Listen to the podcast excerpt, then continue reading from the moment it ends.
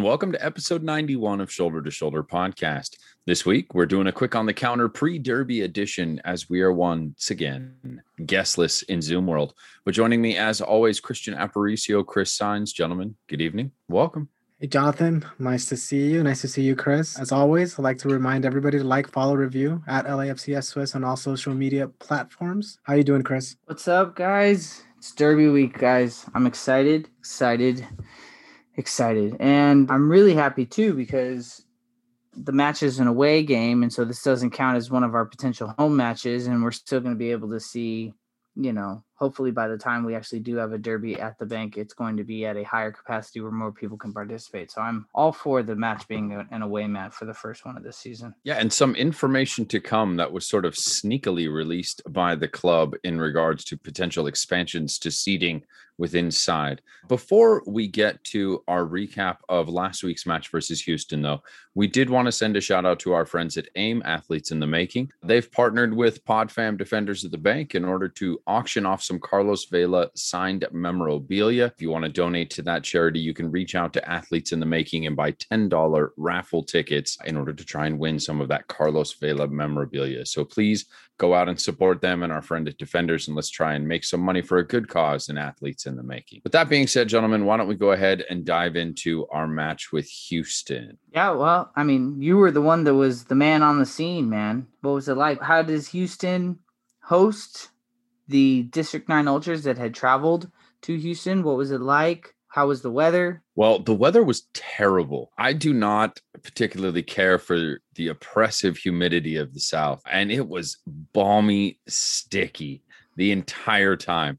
You walked outside and instantly just everything clung to you and you felt restrained. It was constantly raining and flash flood warnings, but there wasn't actually too many squalls during the day. Mostly rained heavily at night while we were there, with sort of sporadic rain throughout the day even at the match, it rained heavily at halftime, but it didn't really rain during either halves, which sort of worked out perfectly as well, too. But it ended up being this odd combination of like sunny and hot, but having freshly rained humid. So, I mean, I could only imagine it affected those players instantly because the second they walked out of the locker room onto that pitch, they had to have been sweating. And to be able to run around and do what they were doing in that kind of heat was massive. Stadium was nice. I really liked uh, BBVA Stadium. As a thank you for our tribute to Mauricio Facio, rest in peace, amigo.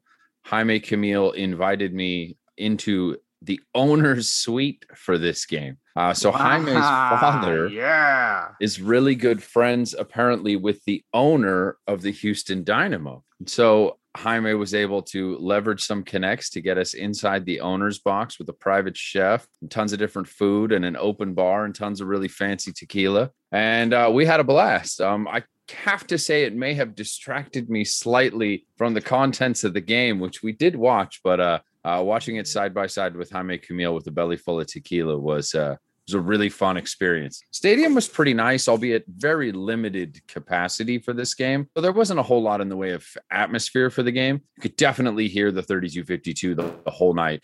The, you know, I think about 75, 80 or so that showed up were making noise the whole time. And they were just as loud, if not louder, throughout the entire game as the supporters section for Houston. So that was wonderful to see. There was even a couple times in which you could audibly hear throughout the entire stadium the 3252 chanting, We can't hear you. We can't hear you. At times in which Houston just like obviously stopped to take breaks. I guess that's kind of, they don't, they don't do the full 90 plus over there. So it was funny that the 3252 picked up on that. But it was a nice stadium, all in all, downtown, pretty closely located to everything. So it's pretty easy to get in and out of. Their fans are maybe less than hospitable towards us LAFC fans, but that was somewhat to be expected. So everyone was kind of traveling in groups and being safe. And, you know, thankfully, barring a few people jawing back and forth at each other, there was no incidents. So, uh, all in all, you know, good performance in the stands from the 3252 and a great experience around the ballpark. Kind of more curious to hear your guys' thoughts about the match itself. So, looking at the lineup prior to going into the game, we see that Vela is out, but Rossi is back. Uh, Chris, sort of curious, what was you thinking of this Vela extended injury? It was kind of more f- of what the story was at last season when we didn't have him in the MLS's back tournament and then we didn't have him during the injury after the uh, MLS's back tournament was done. So, I mean, we've seen our team perform at a high level without Carlos in the lineup.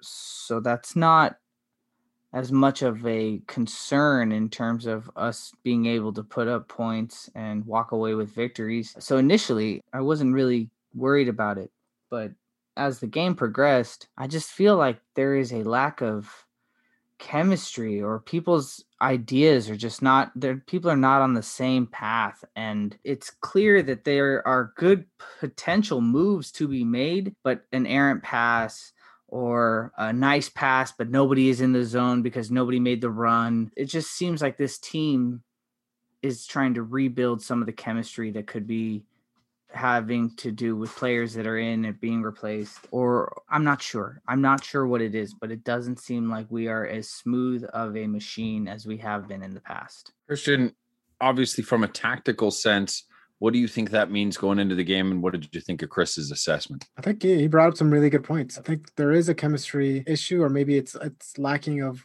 playing time in real game situations together with Corey Baird and Opoku. I think our midfield three is so used to having Rossi and Vela and their types of runs, how they like to receive the ball, where they like to receive it, the types of runs that they make. And at times last year was with Rayito or some of the other uh, central strikers that we had. But that's all changed, right? And this was Rossi's first game back too, so he wasn't necessarily sharp.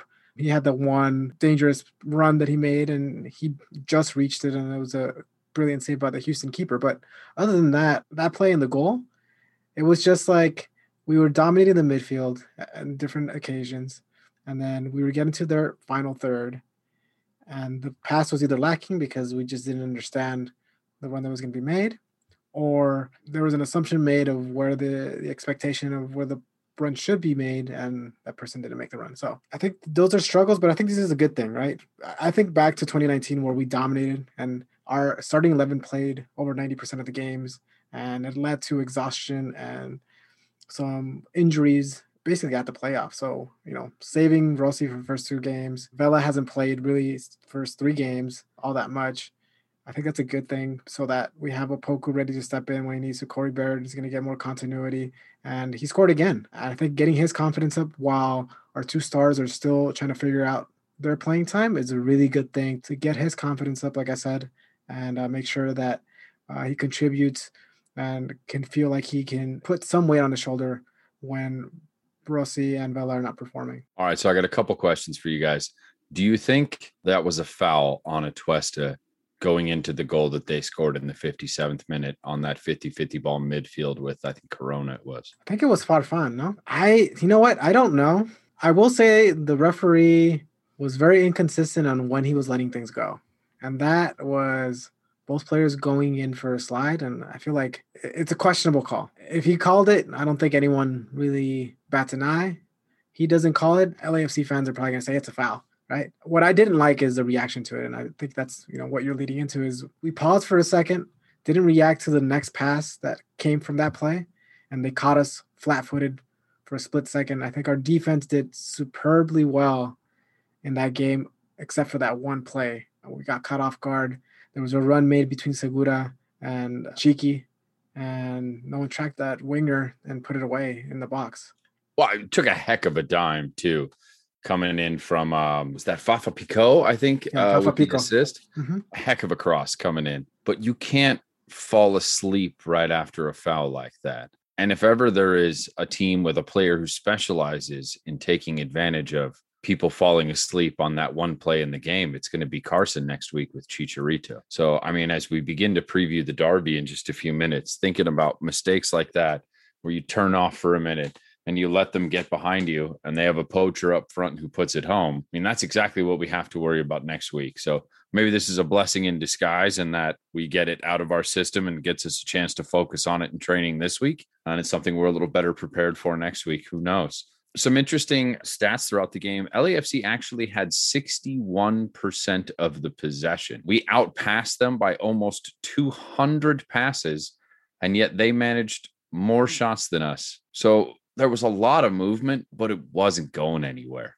And I think that is the sentiment that most people around me had throughout the course of the game is that Houston's style of crowding the midfield, shutting down the game, which was a little boring perhaps for some people that that don't like that style of football, that are looking for more, you know, long passes, end-to-end movement, lots of chances and opportunity style of football. I mean, it wasn't that kind of game. And so I think it was pretty frustrating for people who like possession football, who like to see clear, clean ball movement throughout the pitch. We just weren't getting that. It was a lot of passes backwards, inability to really break anyone through. I don't know how much of that you can chalk up to tactics and how much you could chalk up to simply the lineup that was available on that day. But with Vela out, we still had a pretty good team. We fielded. There was the majority of our starters in there. And obviously, putting in the front line that we put together, we still think that there's potential there. So I, I thought, you know, despite the fact that we had all the possession and all the passing, we really just didn't create much from it. And that final pass just wasn't there. Once again, the corners were not great.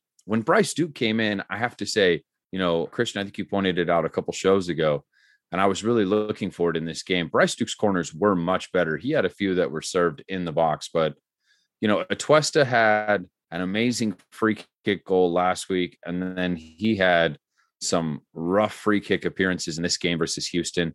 Maybe that's humidity, rain, wet ball, who knows? But we just couldn't seem to get a solid shot or pass together in the final third. And that was really frustrating for us in the stands. I agree. We had all the possession, but there was no final dangerous pass at all. And then we didn't have Rossi in, in form where you can give him the ball and he can create a play, and Vela wasn't there. So it doesn't surprise me that from a shot perspective, LAFC was under. And for them, they were creating some opportunities on turnovers when they were pressing us and trying to strike quickly. So, you know, kudos to them on sticking to a game plan. It wasn't necessarily always dangerous. Uh, and I give kudos to our defense because of that. And I will say again, Sisniega, had some good saves this game. I think he's really stepping it up.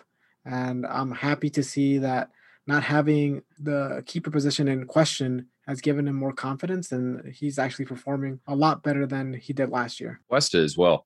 He was sensational. I mean, I know it didn't ultimately result in a goal, but you know, there in the 11th, 12th minute when he has that quick cut turn shoots that through ball forward to Rossi, who, you know, almost, almost gets it past the keeper. He had two guys who had beat their man on the far side if he'd have played the ball over too. But you can't fault a shooter for shooting, especially when he came that close to putting it in. That was an incredible through ball from Atuesta. I think he was the one who provided the service to Kaye, who went to Blessing, who went over to Baird, was the ball was sort of you know, four passes inside the box to score our goal, something that's becoming decidedly an LAFC style goal. You know, Atuesta just put his foot all over this game. But, you know, other than that, I think I was joking with Jaime Camille after the game that the loudest thing on the pitch that day were Tab Ramos's shoes, which when he changed from a suit into some casual sweatpants at halftime, he came out with these bright white and fluorescent blue and pink shoes on, which were uh, getting him a bit of a razzing from the stands. Hilarious.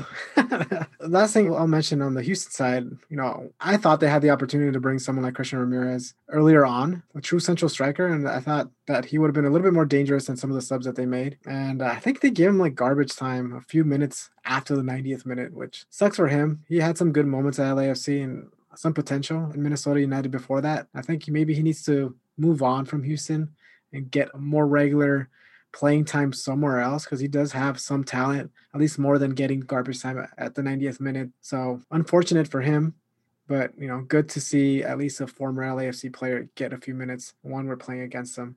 And glad that they didn't win. Well, I think we can kind of safely put that game behind us. It was a memorable experience, but a forgettable game. I think is probably the best way to describe it. For me personally, I would say from the outside looking in, it's one of those games that you know you just wash off like the stick and stank of that Houston humidity and you move on to the next one. And the next one is massive. But before we get into discussing our game against Carson coming up on the weekend, a couple bit of news and notes around the league here. So first and foremost, good old friend Kenneth Vermeer has found himself a job back in the MLS. Looks like he may be the starting keeper for FC Cincinnati, which is something that I find absolutely amusing because the one thing we really knew that Kenneth Vermeer specialized in. And perhaps his best forte while he was with us at LAFC was his ability to stop penalty kicks. And given the way FC Cincinnati's defense is playing, that might be exactly what he's facing many times throughout the course of the game, albeit maybe not from the spot, but from open play, but in similar fashion. So I can see why they would go for a player of his ilk.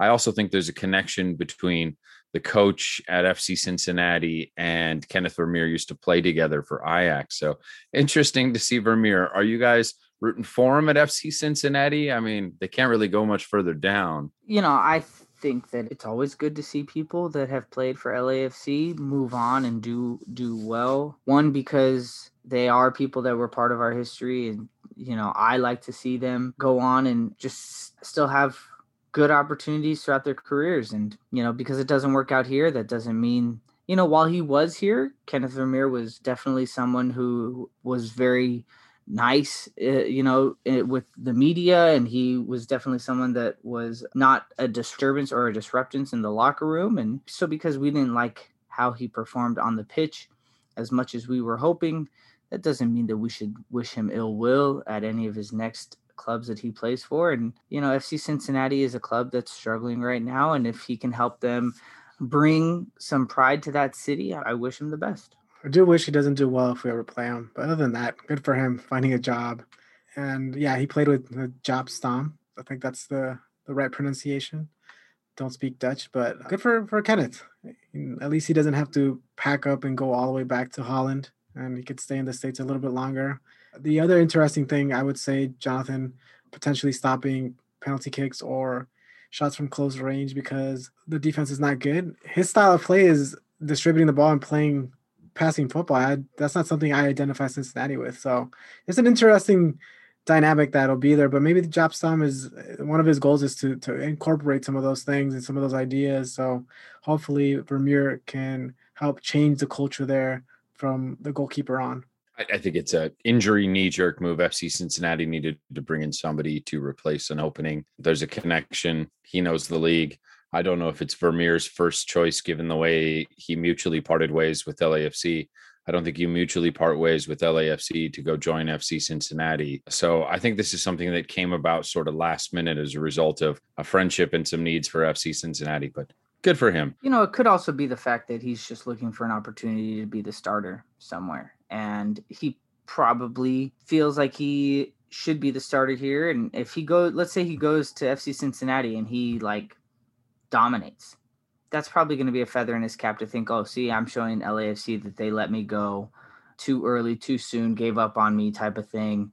And I'm showing the league that I'm still a dominant keeper. Good for him. I hope he performs well. I'm not rooting against the guy. I don't think you put Manuel Neuer in the back of FC Cincinnati, I don't think it's changing their fate. So we'll see. In other news, LAFC have announced a new partnership with Jacob Emrani, a multi year partnership with the law offices of Jacob Emrani, or more commonly known as Call Jacob uh, to serve as the official law firm partner of the Black and Gold. So, uh, a very interesting development. Obviously, Jacob Emrani, probably the most recognizable sports fan in the greater Southland area for his participation with a lot of different teams. He came out and stated that this is an exciting day, that he loves soccer, and he self proclaims himself as Los Angeles' number one sports fan. Says he's thrilled to be a partner. He mentioned that he coaches all of his sons' soccer teams and is really proud of what LAFC has done as not only a professional level, but at the grassroots level with youth soccer as well too. So clearly someone who has at least been paying attention to what's going on in the soccer landscape at a youth level if he's coaching multiple levels of teams. And we know his investment and involvement in professional teams throughout the city. For those of you who are unaware,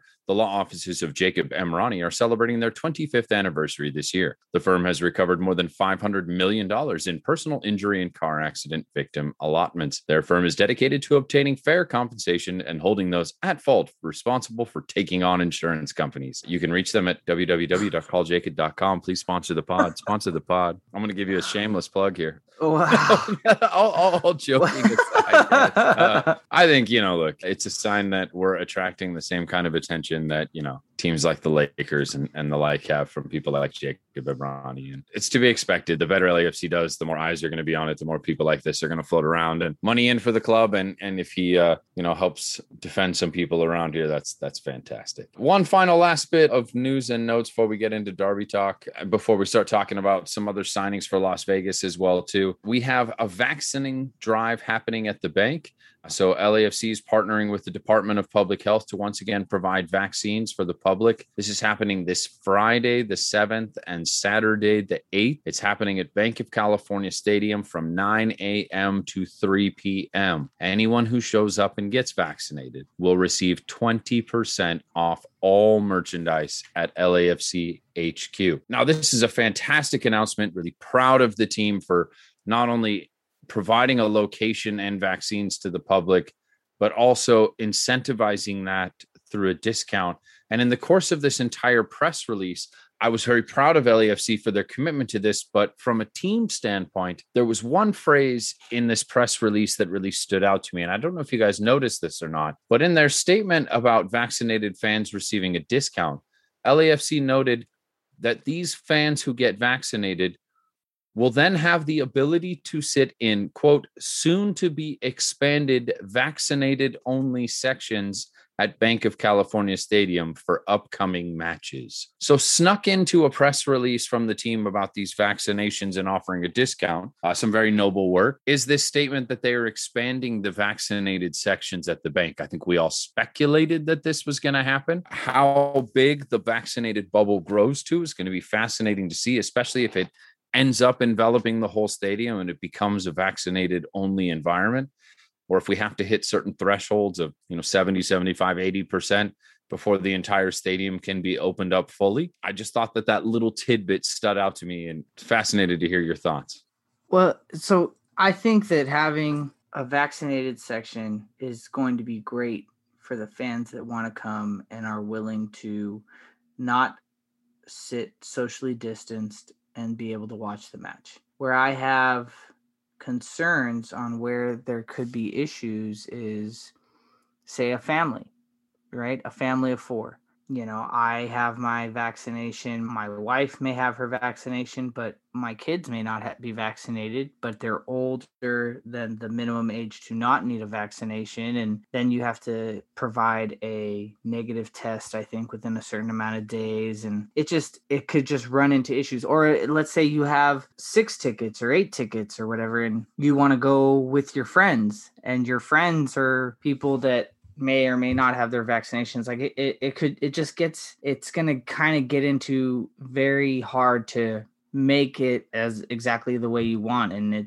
i just can see people that are not going to be happy even with having the opportunity to have more people in the stands. I think it's a solution for some people in some situations right? This is not going to be perfect for a long time it feels like at least and i agree with you i mean if you have children there's still that apprehension but those that are kind of younger people or people without kids, they have the opportunity to have an incentive if there are or is hesitancy to have the vaccination to be able to do this, get a discount, and potentially qualify to be able to sit in a particular section. For the rest of us, for me, that we have a child, it's not going to be something that's in the cards for us.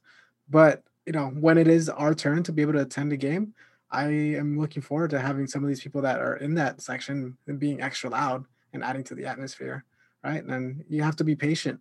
I think one of the takeaways in the last year, at least for me, has been that that's one of the things that needs to happen as a person in regular life or in a stadium. I'm happy that there's opportunities being given to the community to be able to incentivize or, you know, maybe encourage vaccinations and also making it accessible, easy, and providing discounts and the opportunity to uh, enjoy a game with other people that prefer to be together. Absolutely. It just interesting that the club sort of dropped that hint in a different form, but it's clearly been stated the vaccinated sections are going to grow in size.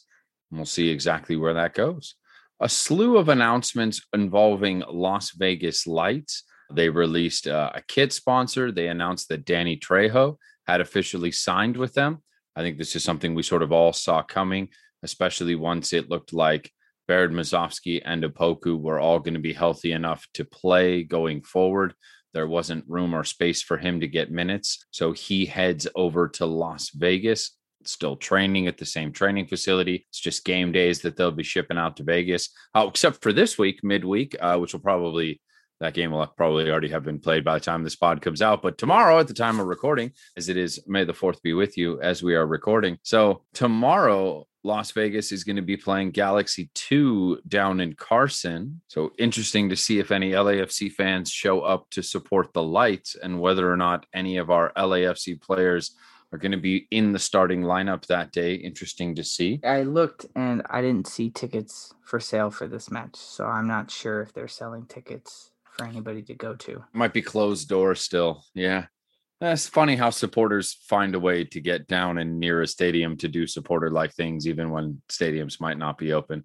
I still wouldn't be surprised if there was a cross section of fans that showed up. Who knows? Who knows? Oh, and uh, Flex Power Tools also signed on as a sponsor for Las Vegas as well too. So clearly, their partnership with LAFC is going to extend to our affiliate teams as well too. So that takes us on to everyone's favorite subject, Chris. I think I'll let you kick this one off. Can you update us on dun dun dun Rodriguez watch? So we have Brian Rodriguez watch, and I uh, was hoping that the change in managers would lead to more time for Brian Rodriguez, and that is not the case. So Almeria on their last match had a 2 2 draw, and Brian Rodriguez had a whopping three minutes of playing time. But Almeria still sits in third place with one point ahead of the fourth place team. So they're still in the promotional playoff spot.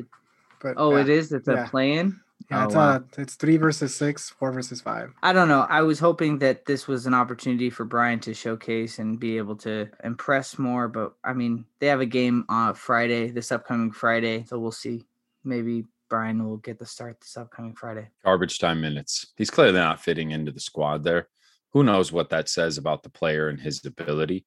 I just don't think he fits into their football ideas or at least hasn't integrated himself into that yet. And that's why he's not seeing minutes who knows what their plan is with him? Maybe they still have long term ideas with him. This could be a player that they're just trying to see him get acquainted to the team this year if they're really going to incorporate him fully down the road. You know, who knows? But it, it is a bummer to continue to see him have a handful of minutes and no real impact on a game. So, with that, I think we're ready to go ahead and dive into the Derby. I think the only other bit of news is that LA was announced today that it is progressing into the yellow tier, which means the stadium could go up to 66% capacity, which I think is about twice what we have had at the moment, which was like somewhere between 28 and 32% capacity. So this would put us to about double whether or not we're going to be able to do that for the next home game, whether that's logistically accomplishable or not. Who knows? Poor Robbie's going to have to run around and cut all the zip ties off the seats and rearrange them to make 66% capacity. Uh, yeah, but I'm I, sure selling twice as many tickets would make them happy to do so. Yeah, I think the club was still operating at the 25% capacity because 22,000 seats, 25% of that is just a, a little bit over 5,000. And uh, so I don't even think we were doing a third of the stadium because that yeah, I think been... it, it fell somewhere between 27 and 32% after operational staff. Mm. I think is what it ended up coming down to. I forget the exact number. Hard, it's just hard to believe that we had more than 7,000 people in that stadium. I don't know. It just seems so much more empty. But uh, yeah, I, it would be nice. Especially, I wonder what the protocol is with vaccinated people in the yellow tier, like vaccinated sections. Because if we had had vaccinated sections under the purple tier, there was a certain number of attendance allowed. So now with this yellow tier and having vaccinated sections, it could actually be more than the 66%. It was my understanding, and maybe this was just within the 3252, but I think there were more spaces in the vaccinated section than we had people at the time of that game that had been two weeks clear of their second vaccination. Obviously, those numbers are happily growing at fantastic rates. So I think the demand for vaccinated section tickets is going to increase as the cross section of the community that gets vaccinated increases as well too. All the more reason for people to show up to vaccine at the bank uh, again Friday, Saturday, nine to three. Go get your shots get more of us in the bank. It's better when we're there. That's for sure. Speaking of being there, we have a game this weekend, boys. Uh, it may or may not be a slightly large game. It is a game that by no other name should be referred to as anything but Clásico Angelino. And I think we have all arrived that Clásico Angelino is the name for this. And from this point henceforth, we decree that no other name shall be used nor recognized by this show. Are we in agreement, gentlemen? Here, here. I I second I second that vote. I third that motion. Fantastic. So, as we go into the Clásico Angelino, we know that the friendly folks down in Carson have not allocated an away section for fans today. So, they were kindly asking LAFC fans not to show. The prices of the tickets have certainly convinced a lot of people not to head down there as well. But once again, I would not be surprised if supporters do supporter things and uh, they bear the prices of some of those tickets to find their way in. I certainly would not be surprised to see a healthy spattering of black and gold throughout the stands this weekend. Hopefully, all of those people have a fun time and a safe time, and nobody has any incidents while we're down there. Would love to see everyone go down there, make some noise, and, and, it be without incident. But what do you guys think about crazy, insane tickets? Uh, I have to work that morning, so I can't head down to the bay to the. Oh, no, I'm sorry, to the digs to Dignity Health Sports Park. Are either of you going to brave the prices of tickets and head down there, or is it watching from the couch for you boys? I would. I don't have an issue paying the outrageous prices because how, you know, you only get so many of these matches every year. But no, alas, I have uh, T-ball games back to back on Saturday, and I also have some homework I have to do. So, needless to say, I will not be there. And uh, oh, T-ball, what position do you play? You got two games? Yes. I play I play uh the put the ball on the tee guy and I'm also the uh, third base coach. no, it's uh T-ball for 3-year-olds and 6-year-olds. It's all right. I mean, it's good. A lot of free swinging, a lot of bat flips, unintentional bat flips though. Yeah, absolutely. The worst of it though, so Ben is going to be 4 in August. He still takes naps so his games, he's had a couple of games at 12, which is right at nap time. So we've had meltdowns in the middle of the game, and I'm the manager for the team. So it got to be so bad that I literally had to tell Sandy, I was like, hey, I need you to take Ben, get him off the field, just take him home, put him to bed. I got it. Like I got to coach, I got to manage. So I ended up staying there managing a game where my son wasn't even in. And then even funnier story, not really all that funny. It's actually kind of scary. I gave my son Gabriel I was like, hey, dude, look, your mom's gone now. She took your brother home. Here, take my phone and just, you know, play play a game for the last 15 minutes of the game. So then, you know, just entertain yourself. I come back and get my phone 15 minutes later. There's three games downloaded on my phone. To download things on my phone, you have to put in a crazy cryptic password. No way he knows that. My phone allowed my son facial recognition to download games on my phone. That's how much alike my son and I look like. You'd think the beard would be a dead giveaway. Somebody's got to update that phone technology. Well, you know what? I I have to shave sometimes for work to put on my uh, a respirator, and so I think my phone just has a picture of me without a beard. That's absolutely hilarious. Um, well, sorry to digress down the fun stories of T-ball there for a moment because we do have a game we want to highlight here, but it's adorable, and uh, I, I, didn't mean to make fun of you. So, um, but Jonathan, to answer your question, no, I will not be going to Carson. Oh yeah, I totally forgot what question we'd asked. Sorry, we'd gone we'd gone. Wow. All right. So no, far through the looking glass, I just no worries. Yeah. No worries. No, I, I, won't be able to make the game. Um, yeah, too expensive. Uh, we have the little one, and I'd like for us to go to one of those games together. And uh, he's still too young, and I'd rather not do all that. But I will be watching on the couch. Uh, you know, 5 p.m. I think it's on Big Fox Pacific time. So looking forward to, to making sure nothing is bothering me during that time. I think mom's on diaper duty at the very minimum. All right, so let's rattle off the tale of the tape. Uh, each one of us can kind of rotate through some of these comparisons between LAFC and Carson at the moment. So I'll go ahead and kick us off with the win loss record. So the Galaxy entered this weekend with two wins, one loss. They are currently ranked fifth in the West and seventh overall. LAFC, of course, one win, no losses, two draws. They are currently one space behind them at sixth in the West and three spaces behind them at 10th overall. I think the Galaxy have played not so strong competition. They played in Seattle this last weekend and you see what happened there. And the for LAFC, we've had some tough games and we were able to pull out a draw at home with no real forwards against Seattle and went away with a less than sharp Rossi in Houston pulled a draw there, adverse conditions from a field and weather perspective. So I don't think so early on the standings really reflect the two teams. I think that uh, it's evident that LA FC has been playing strong football. You look at who we've been playing. Austin has definitely gone on and played well in their last two matches. And you look at Seattle, and Seattle has gone on and played well in all three of their matches. And you know, you look at us having a game against Houston, and it's not like we played well, but it's not like we played terrible when you look at the Galaxy, you see that they've had high scoring affairs. The New York Red Bulls were able to score two. The I can't even remember who they played the first week of the season, but they were able to score like two or three. And now you look at what Seattle did against them. It shows that they have a weak defense that they do let in a decent amount of goals every game and uh, i think that that is something that we will be able to exploit so speaking of a ranking standpoint the power rankings are the next statistic we wanted to go through. And this to me is absolutely wild. We touched on it last week, but currently at the moment, Carson are ranked by the Major League Soccer as 12th. However, ESPN has them ranked third. For LAFC, the MLS has us ranked third. Again, MLS ranked Carson 12th, ESPN ranked Carson third. LAFC ranked by MLS as third and by ESPN as fifth. So, according to ESPN, Carson are two teams better than us in the power rankings. And according to the Major League Soccer, Carson are nine teams worse than us in the power rankings. What do you guys make of that disparity? I think that it has, like how Christian had, we had talked about this last week. Uh, I think Christian made a good point where he said that it's based off of certain statistics it could be goals scored, but it, it, doesn't take into account full bodies of work. It doesn't take into the ESPN ones. The ESPN ones don't take into account full body of work, how they're playing. It just kind of looks at like a stat line.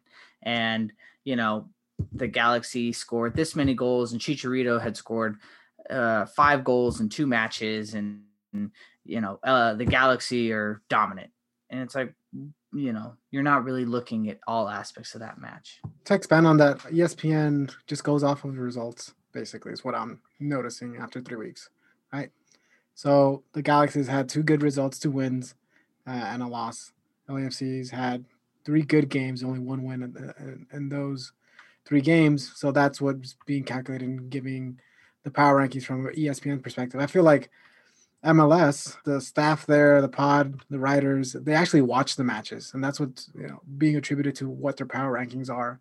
The results, I think, are going to shake out over the course of the season, and I think there's a little bit of a projection also that goes into their power rankings. So, um, which is why I respect the MLS rankings a little bit more, more credence to them. I think LAFC being third, it might still be a little generous uh, with some of the teams performing well, but I think LAFC is definitely between third and fifth uh, from a power rankings perspective at this point of the season, in my opinion. So let's dive a little deeper into some of these numbers here. So first, let's just simply look at games are won with goals. Goals change games, right? So currently, Carson have scored six goals on the season, five by Chicharito. However, they've given up seven goals against them. So they actually have a negative one goal differential on the season. LAFC, by contrast, having scored four goals this season, however, have only given up two goals this season and still, as of yet, at no point in time in the entire 2021 season have LAFC trailed at any point in any match. So even though Carson has another win, assuredly, than us, their goal differential does not paint a great picture, uh, certainly by comparison to LAFC. I think the issues are still there for the Galaxy. Defensively, they're still very leaky at the back they almost need all star type performances from Chicharito and able to be in games and potentially have a chance to win games. That's that's the difference. LAFC, I think this is one of the better defensive starts that they've had. And if you project it out, I can see them being one of the better defensive teams overall, right? With Rossi still not being in, in game form and no Vela, that's why you're not seeing any explosive offense where we're just blowing out teams. I think if we had Inform Vela and Rossi in, in all three of these matches, we'd be winning by two, three goals with the type of defensive performances. So I think that's the difference. And that's what makes me optimistic about this weekend's game. All right. So next thing we'd like to take a look at is shots. So can't score goals if you ain't shooting. Galaxy right now on the season have put 18 shots together, 12 of which on goal. LAFC have put 32 shots together. That's about 45% more. And likewise, have 17 of those on goal. Additionally, a significantly higher percentage there in both shots created and shots on goal. Yeah, I, I, again, I think that it's just different right? LAFC has a strong, cohesive unit that have been playing together. And even though we talked about how they're trying to find that consistency with some of our new pieces that we're putting into our starting 11 and how we haven't had Diego and we haven't had Carlos. I mean, I think that especially everybody here on this show, we all think and believe that LAFC is a better team than the Galaxy. It's one of those things where I don't understand why, you know, ESPN is ranking the Galaxy so high and I, I, mean, honestly, you look at every single one of these stat lines and the ones we're about to talk about, and there's not very many of them that the Galaxy are better at. And it, it just is, it's just one of those things. And, I, you know, it's also disappointing in the sense that, you know, if Chicharito has turned his play around and it's now going to be a competitive match, it's still not going to be the match that we have been waiting a whole year for because Carlos isn't playing or he potentially isn't going to play this upcoming week. We don't know yet, but it's it's just I want to see the Galaxy be better. There's just so many holes in this game that I just I feel like LAFC is going to come in and dominate. Jonathan, to answer your question about shots, what, what jumps out to me is that with LAFC having 32 shots, and only 17 on frame, is the strikers aren't there, right? They've been injured. So there's been a lot of outside shot, lower percentage shots taken. And I think that's one of the reasons why we're not co- cohesive offensively. And we know that the Galaxy have had a little bit better offense.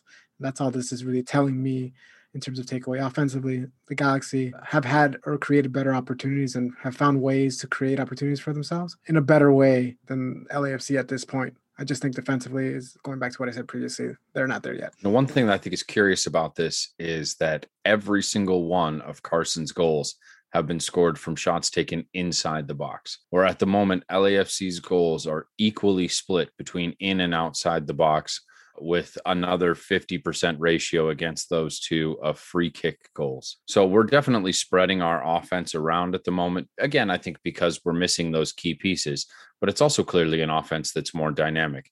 And it's quite obvious when you look at what Carson is bringing to the table that they are once again a one trick pony. You know, they've scored six goals on the season, five of them by Chicharito. I think Lletget's the only one who's got the other one. But in all due respect, let's give them their credit. There are some areas where they do lead statistically. So, so that'll lead us onto the passing statistics, something that I think all of us found woefully frustrating, more so in this Houston game than in the game previous, but it was certainly something we harped on before.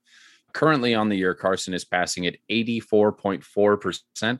They've completed 1,262 of 1,495 attempted passes. LAFC, by comparison, have completed only 78.7% of their shots and coming in at 1,074 completed passes of 1,364 attempted. So 1200 for 1500 basically 1250 for 1500 for carson and basically 1050 at a 1350 for lafc so carson have attempted roughly 150 more passes and they've completed roughly 200 more passes on the season. Now whether or not that speaks to them having played poor competition twice and us having played well, really only poor competition once, so to speak, is certainly Austin have been proving themselves to be a much better team than people thought an expansion side would be. How much of that is a byproduct of the opponent, who knows? But we'll give Carson their credit. They are outpassing LAFC at the moment by about 6%. I think that it all depends how much space is the opponent giving you, you know, where are the lanes that you're creating these passes from? And ultimately, I think that both teams are having an efficient passing rate and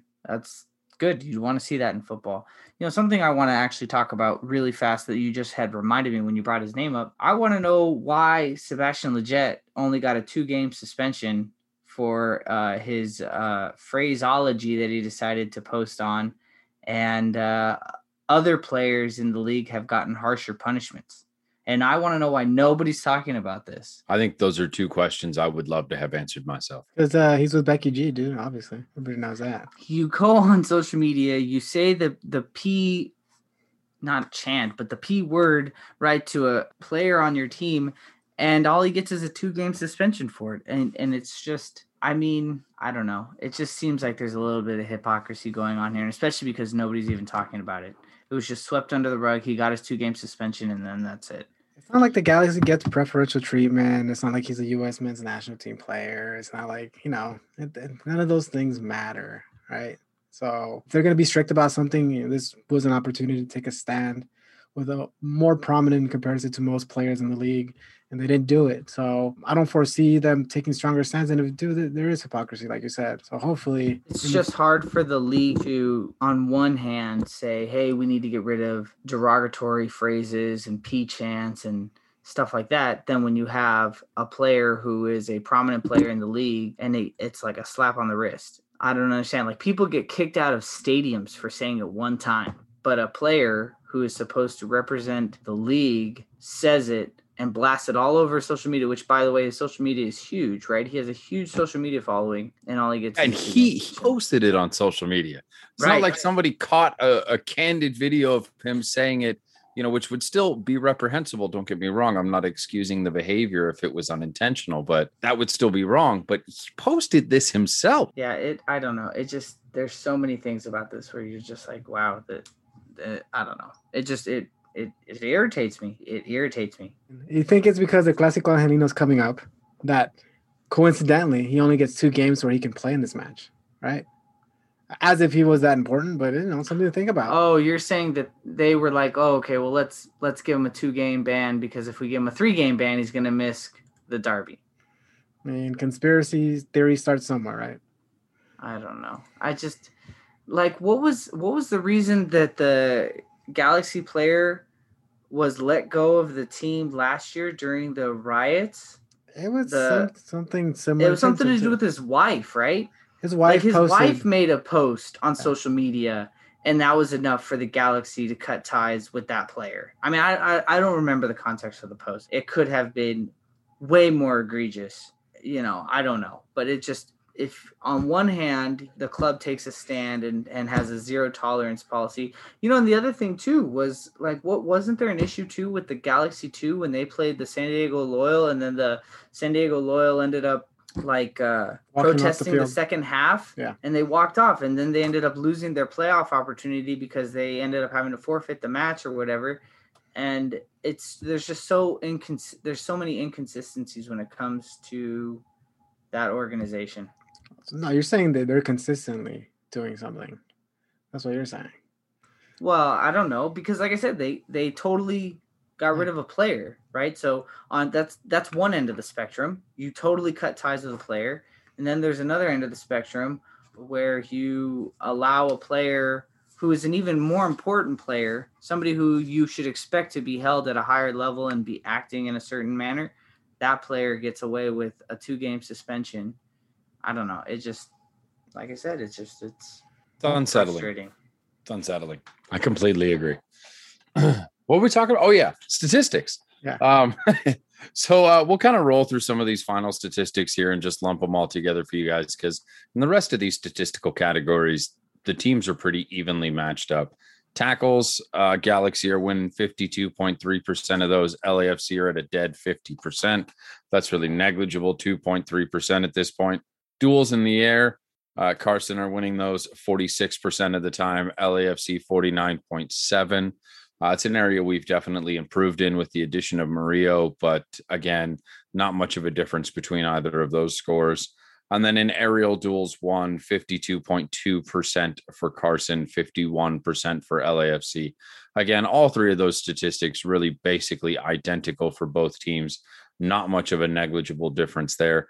I do think it speaks to the fact that LAFC are tackling at a poorer rate this year than they were last year, and that LAFC have improved both aerial and one on one dueling from last year.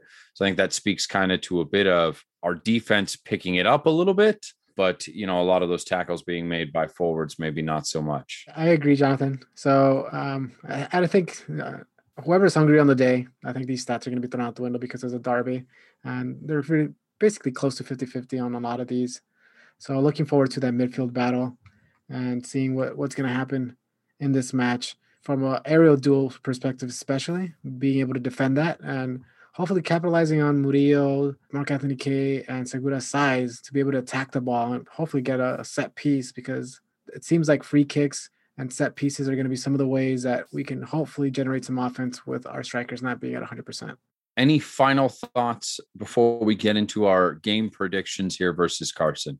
Do you have any predictions on any big earth shattering who will play, who will won't play? Any other big thoughts on Carson or LAFC prior to naming a prediction for us? I do think that Vela is going to play maybe 15 to 25 minutes. So prediction. I think that Rossi is going to score, and I think Murillo is going to score. And my score line for this game is going to be 2 1. It's possible Chicharito scores, but it might be some unknown or not frequent goal scorer. I think you know that Kljestan was one of those that scored apart from Chicharito. So I think it's going to be something to that effect where there's some sort of second ball rebound and someone just strikes it from just inside the box or outside. All right. So my final prediction for this match will echo my prediction for every single match. Unquestionably, LAFC 10, Carson nil. Uh, hat tricks for Vela, hat tricks for Rossi. I'll throw a hat trick in there for Atuesta, and I'll give Corey Baird the other goal on the day uh, for a resounding 10 0 victory. I think that it's going to be not close or not competitive, I should say. The Galaxy have given up two or three goals, I think, every game so far. So I'm going to say they're going to have at least two goals. So I'm going to say that LAFC is going to win three to one. All right. And with that, our pre derby predictions and show have come to an end. We would once again like to thank everyone out there for listening to episode 91, Shoulder to Shoulder podcast. Once again, you can follow us on all your social media platforms at LAFCS2S. We really appreciate you all for listening. Please rate, review, and subscribe. Those reviews definitely do go a long way in order for us reaching out to further and further communities. So thank you guys for listening. Hopefully, we see you on the other side of a well fought and well won derby. So, on behalf of myself, Jonathan, my co host, Chris and Christian, and of course, the legend, sound engineer Wilson, wishing you all a very happy day and, of course, a very happy derby weekend. And with that, take us home, Sticks. This our culture. Feel the force of a supernova. Stay fly in that FC Dorsum. Hey, shopping down to Nicky's, Koreatown Liddy. Cape so mommy about to drop her fifth. They want me to stop, but I ain't. Come to my house, I'll defend that bank.